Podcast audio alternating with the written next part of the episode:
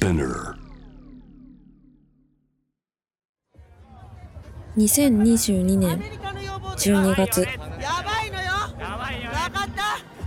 みんな日本やばいんだから。あなた隅から岸田政権は軍事費の増額に加えて敵基地攻撃能力を持つことについても閣議決定した。歴史的大転換ってニュースで言われてるけどそんな空気は感じられない。政府は今日夕方外交安全保障政策の指針である国家安全保障戦略など3つの新たな安保関連文書を閣議決定します。文書には反撃能力敵基地攻撃能力の保有や射程の長いミサイルの増強を明記し防衛力強化に向けて来年度から5年間の防衛費をおよそ43兆円に増額するとしています。大きい驚きというのは正直なくてですね。まあなんて言うんでしょう、まあ、びっくりしましたよ。もちろん報道で見てね。え？何？って思ったんですがもう本当に目の前のことで精一杯なんですよね。あんまり何も感じなかったんですよね。全然なんか本当に国民のことを考えてやっていることとは思えないですねまず額を聞いた時に本当に愕然としたというか何のために軍事費が必要なの？まあ、まずウクライナ侵攻がありましたと。でそれによってもう全世界で今他国がもしかしたら攻めてくるかもしれないからだから国内の政治こうしなきゃっていう語り方自体が一般的になってしまって。でもそうやって軍事費を増額させたり軍備を増強させること自体が緊張を高める理由になるっていうのはもう歴史的に見ても明らかなので得策ではないというのはそこまでは一定程度共有できることかなと思うんですけれども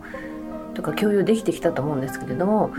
それがその前提がちょっと崩れてきたのかなっていうのはもうどう考えてもあえそれひどいんじゃない？いやでもちょっと待ってそれどこじゃなくて今ここれ明日の生活どうするみたいな人たちたくさんいるわけですよねそこにも。その話の重大さに比べてそのことをこう実感したりそれに対して本当にこう声を上げようっていうそのなんですかね気力というかすらない。特にこのコロナ禍の3年間で本当に困窮を極めている人がどんどん増えていて、えっと、本当にお金を使う予算を使うべきなのは困っているところってたくさんあるのに防衛費が今後5年間で1.5倍のになって、まあ、それが43兆円っていうのを。43兆円ってスカイツリー1000本ぐらい建てられるんですよ。だからいろんなだからアメリカのそれはね兵器産業なんかからしてみても日本とはお得意様だし。だってね F35 なんてさ、まあ、不良在庫なわけでしょ？アメリカにとってはね不良在庫105機買うって言ってるんだからさ。それにあるなんか本当に不良在庫の腐ったもなかみたいなやつをさ「あうちで全部買いますから」って言って「悪いねこれ」っつってさ「あもうもう食えないんだけど」他の国から攻められるから？っていうか、なんで攻められるの？やっぱりあの敵基地攻撃能力を持っていくとかいうことはその一人のある一人の政治家だけの決断で決めてるというよりはアメリカの求めに応じてやっていたりあるいは経済界の要求があってやっていたりと。いうことがあると思うんですね。じゃあ攻めてきたらどうするんだっていうような言い方はずっとありますしでその言葉に対してやっぱりその戦争に近いような何か有事が起きるっていうような状況っていうのはある意味で外交の失敗なのでじゃあちゃんと政治が外交を頑張ってくださいっていうことは言うべきだと思うんですけれども外交安全保障政策について反対するっていうことをものすごく嫌いますね現代の日本社会っていうのは。人が、えー望まない形で、えー戦場に送られて望まない形で何か、えーお手伝いしなきゃいけないっていう人たちですね、えそういう人たちって、まあ、いてしまうわけですよね。うん、そういうのはない方がいい、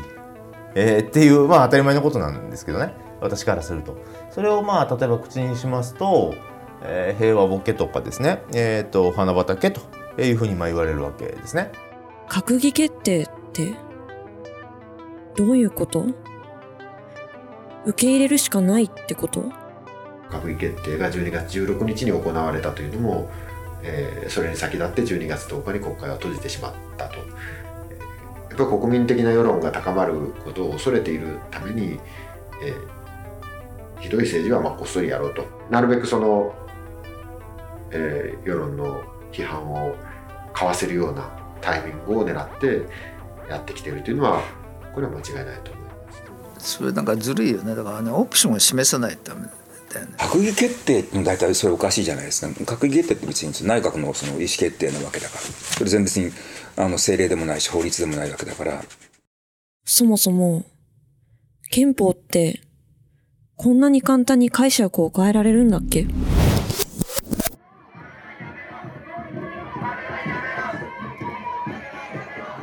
あの2015年の安保法制の時にはものすごい反対運動が起きて、まあ、何万人の人たちが集まるっていうのがこう何日間も繰り広げられてで特に、まあ、シールズなんかの若い世代を含めて声がたくさん上がったと思うんですけれどもやっぱりもうそこである意味突破されてしまったというかあれだけ声を上げても強行されてしまうということに対するある意味が学習性無力感がまあ大転換というのは間違いじゃない間違いじゃないけれどもそれが大転換として、えー、と受け止められない、えーようになっているというところじゃないでしょうか。